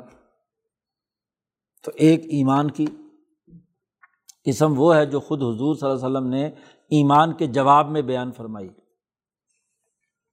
اور دوسری یعنی ویسے چوتھی قسم سمجھ لو، وہ ہے کہ اسکینہ تو ولحی ات الوجدانیہ اللہ تحصل المقربین وہ اطمینان اور سکون ایمان سے، وہ اللہ کے انوارات کی بارش جو مقربین بارگاہ الہیہ کو حاصل ہوتی ہے امبیا اولیا کو حاصل ہوتی ہے، وہ بہت اعلیٰ درجے کا کیا ہے؟ ایمان ہے۔ اور اس کو اللہ پاک نے بیان فرمایا اتہور شطر المان کہ وضو کرنے سے تہارت جو ہے وہ ایمان کا ایک حصہ ہے۔ آپ نے جب پیچھے تہارت پر بحث پڑھی تھی، تو وہاں شاہ صاحب نے کہا تھا کہ ایک تہارت کی ظاہری شکل ہے۔ ظاہری شکل تو ہم سب وضو کرتے ہیں تو ہمیں حاصل ہو جاتی ہے۔ لیکن اس تہارت کا ایک خاص نور تہارت وہاں شاہ صاحب نے کہا تھا، جو نور سکینہ ہے تو وہ نور اطمینان، نور سکینہ یا نور تہارت جو قلب کو وجدانی طور پر حاصل ہوتا ہے، تو یہ ولایت کے مقام کے بغیر حاصل نہیں ہوتا۔ یا جیسے نبی اکرم صلی اللہ علیہ وسلم نے فرمایا کہ جب ایک بندہ ذنا کرتا ہے تو خارجہ من المان ایمان اس سے نکل کر باہر کھڑا ہو جاتا ہے۔ فقان فوق رسی کا ذلہ وہ اس کے سر پر سائے کی طرح کھڑا رہتا ہے جب تک وہ اس غلط حرکت کے اندر مبتلا ہوتا ہے۔ فائزہ خارجہ منظالک العمل، جب وہ اس عمل سے نکل آتا ہے اور توبہ کرتا ہے تو راجا الہ ایمان تو ایمان دوبارہ واپس لوٹ آتا ہے۔ تو یعنی برے عمل سے وہ ایمان جسم سے خارج ہو جاتا ہے، نکل جاتا ہے۔ اور جو اچھا عمل کرنے والے ہیں، ان کے لیے اس کا کیا ہے؟ اطمینان اور سکون اور اس کی سکینت اور نور تحالت انہیں حاصل ہوتا ہے۔ تو یہ ایمان کی دو معنوں کے اعتبار سے جو دوسری قسم ہے ہاں جی وہ یہ۔ اب یہاں ایمان کے خارج ہونے اور ایمان کے دوبارہ داخل ہونے کا ذکر کیا ہے۔ اب یہاں بھی تو حضور نے ایمان ہی کی حقیقت بیان کی ہے نا۔ اب یہ کہ کوئی آدمی نے کسی نے ذنا کیا ہے تو اس کو کافر تو نہیں بنا سکتے۔ کافر قرار۔ اچھا کافر نہیں کرا دیتے تو مومن ہو کر ذنا کر رہا ہے۔ تو حضور نے فرمایا، مومن جب ذنا کرتا ہے، غلط کام کرتا ہے، تو ایمان باہر نکل آتا ہے۔ کیونکہ جس کے دل میں ایمان ہے، تو وہ تو یہ حرکت نہیں کر سکتا۔ جس نے یہ حرکت کی ہے، تو اس کا مطلب دن سے باہر نکل آیا۔ لیکن جب توبہ کرتا ہے اور حرکت جو ہے، وہ اس کی ہاں جی ختم ہو جاتی ہے، تو پھر ایمان دوبارہ لوٹ آتا ہے۔ تو اب یہاں لفظ ایمان کے لوٹنے اور باہر نکلنے کا ذکر حضور فرما رہے ہیں۔ حدیث جبرائیل میں ایمان کی حقیقت بیان کی ہے، تو ایک قسم وہ ہو گئی۔ اور یہاں اب یہ چار طرح کی حدیثیں ہیں، تو چار طرح کے ایمان ہو گئے۔ یا جیسے حضور صلی اللہ علیہ وسلم نے حضرت معاذ سے ایک دفعہ کہا، معاذ کو کہا، تعال او نو امین ساعتن ایک گھڑی کے لیے مسلمان ہو جائیں۔ تو یہ وہی اسلام کی یعنی اضافہ ہے نا، مزید اضافہ کر لیں اپنے ایمان میں۔ یہ اسی، اس سے مراد یہی ہے نا۔ تو بخاری یہ روایت لائے تھے، مسند احمد میں موجود ہے۔ تو اس کو یہاں شاہ صاحب نے بیان کر دیا۔ تو یہ بھی اس ایمان کے اس دوسرے معنیٰ سے تعلق رکھتا ہے کہ جس میں اضافہ بھی ہوتا ہے، باہر بھی نکلتا ہے، جامع بھی معنی اور مفہوم پر اس کا اطلاق ہوتا ہے۔ تو دو قسمیں یہ ہوگی، دو پہلی قسمیں تھیں۔ اب شاہ صاحب نے تمام کا خلاصہ بیان کیا۔ فل ایمانی اور بات معان مستعملاتن فشرعی ایمان کے کل چار معنی ہو گئے۔ حضور نے چار جگہوں پر اسے چار انداز میں استعمال کیا ہے۔ سیاسی نقطۂ نظر سے احکام دنیا کے اعتبار سے بھی ایمان کا لفظ استعمال کیا ہے۔ وہ ایمان جو تصدیق کے ساتھ انسان کو آخرت میں کامیاب بناتا ہے، اس کے لیے بھی لفظ ایمان استعمال کیا ہے وہ ایمان جس کے نتیجے میں اس پر ہاں جی ایمان تصدیق والا جو جبرائیل علیہ السلام کے سوال کے جواب میں بیان کیا، وہ ایمان بھی حضور نے بیان کیا ہے۔ اور وہ ایمان جس کے ذریعے سے سکینت اور اطمینان اور حیات وجدانیہ انسان پر حاصل ہوتی ہے، اس کا بھی ذکر کیا ہے۔ تو اگر پورے ذخیرۂ حدیث کو جو ایمانیات سے متعلق ہے، اس کا اگر جائزہ لیں حضور کی زبانی، تو اس کے چار مفہوم، چار معنی بنتے ہیں۔ مستعملات فشرعی اب شاہ صاحب کہتے ہیں کہ اب یہ اصول یاد کر لو۔ اس کے بعد ابواب الایمان میں سے جتنی حدیثیں آئی ہیں، آپ دیکھو گے کہ وہ سب کی سب حدیثیں ان چار معنوں میں سے کسی نہ کسی ایک معنی سے وابستہ ہوں گی۔ غلطی آپ وہاں کریں گے کہ جب کسی حدیث کو جو ایمان سے متعلق آئی ہے، چاروں پر فٹ کرنے کی کوشش کریں۔ جی۔ تمام پر فٹ کرنے کی کوشش کریں تو وہاں گڑبڑ ہوگی۔ اب دیکھنا یہ شاہ صاحب کہتے ان حمل تک کل حدیث من الحادیث المتعارضہ فلباب علا محمل ہی اگر آپ نے ہر حدیث کو جو اس باب سے متعلق ہے اس کو اپنے اصل مقام پر رکھ کر سمجھ لیا، تو آپ کو ٹکراؤ اور حدیثوں کے درمیان جو تعارض ہے وہ آپ کا ختم ہو جائے گا۔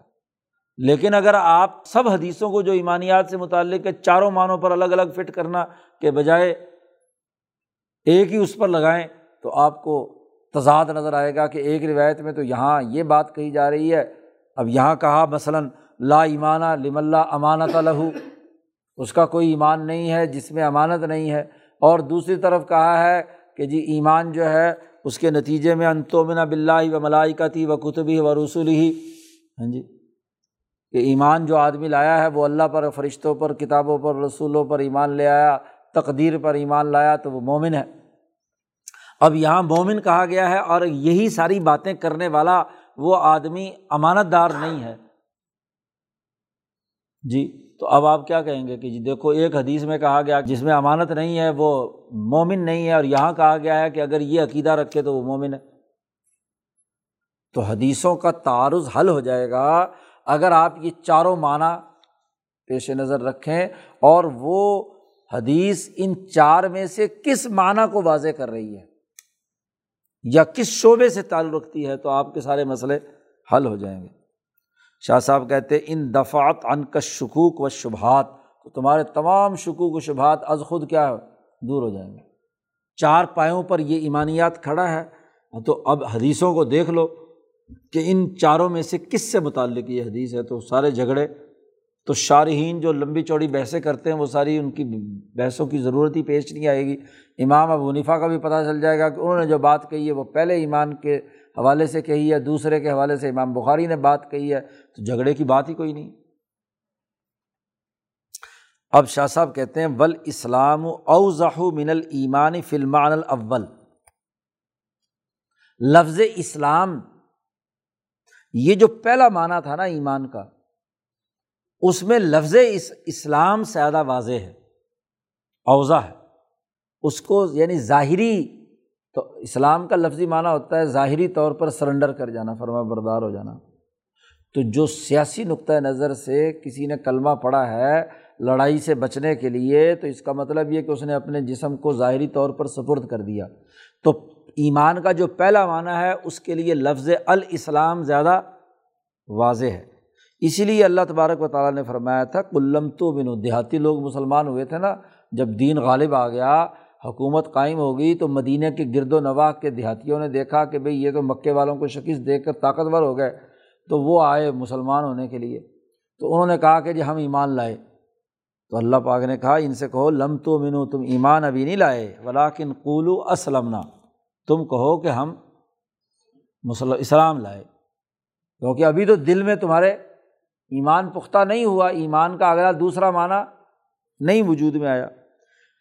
یا اسی طریقے سے نبی اکرم صلی اللہ علیہ وسلم نے حضرت سعد بن نبی وقاص رضی اللہ تعالیٰ عنہ سے ایک بات کہی تھی، یہ پہلے حدیث بھی گزری ہے اسی کتاب میں۔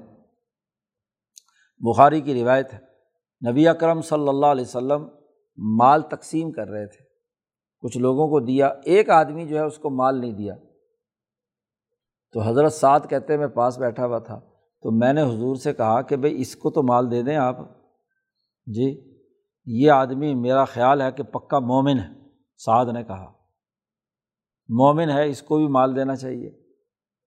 تو حضور نے سنی انسنی کر دی اور یہ جملہ آگے سے فرمایا، او مسلمن بلکہ مسلمان ہے۔ انہوں نے کہا تھا کہ یہ مومن ہے اور حضور نے فرمایا کہ نہیں، او مسلمن بلکہ یہ مسلمان ہے۔ ساتھ کہتے، پھر تھوڑی دیر بعد مجھے پھر جوش چڑھا، میں نے پھر کہا کہ کیا ہے؟ اس کو مال دیا جائے، یہ مومن ہے۔ تو حضور نے فرمایا، او مسلم تیسری دفعہ پھر یہی بات ہوئی۔ تو یہاں سعد اسے مومن کہہ رہے ہیں اور حضور اسے مسلم کہہ رہے ہیں۔ تو یہ وہی فرق ہے جو ہاں جی اس آیت میں بھی بیان کیا گیا۔ تو جو ایمان کا پہلا معنی ہے، اس کے لیے لفظ الاسلام زیادہ واضح ہے کہ ظاہری طور پر وہ سرنڈر کر چکا ہے۔ ہاں جی اس کو فرم برداری اختیار کر چکا ہے۔ اور لفظ احسان، بات سننے کی ہے۔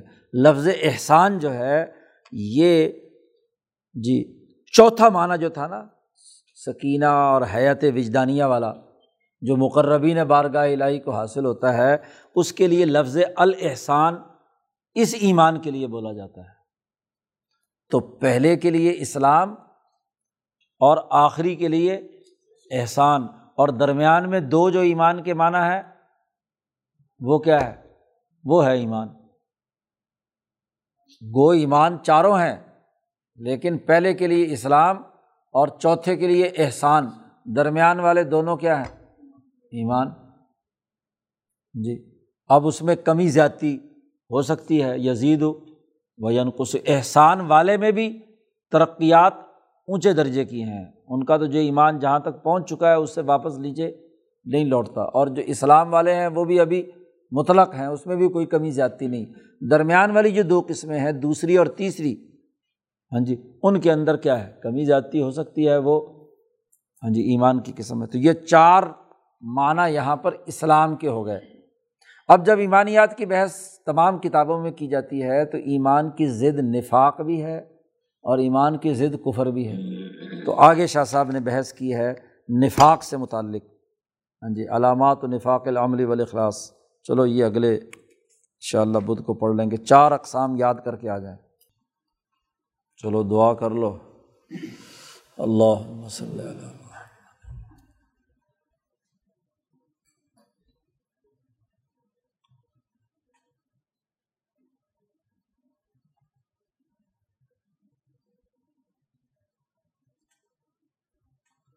اجمعین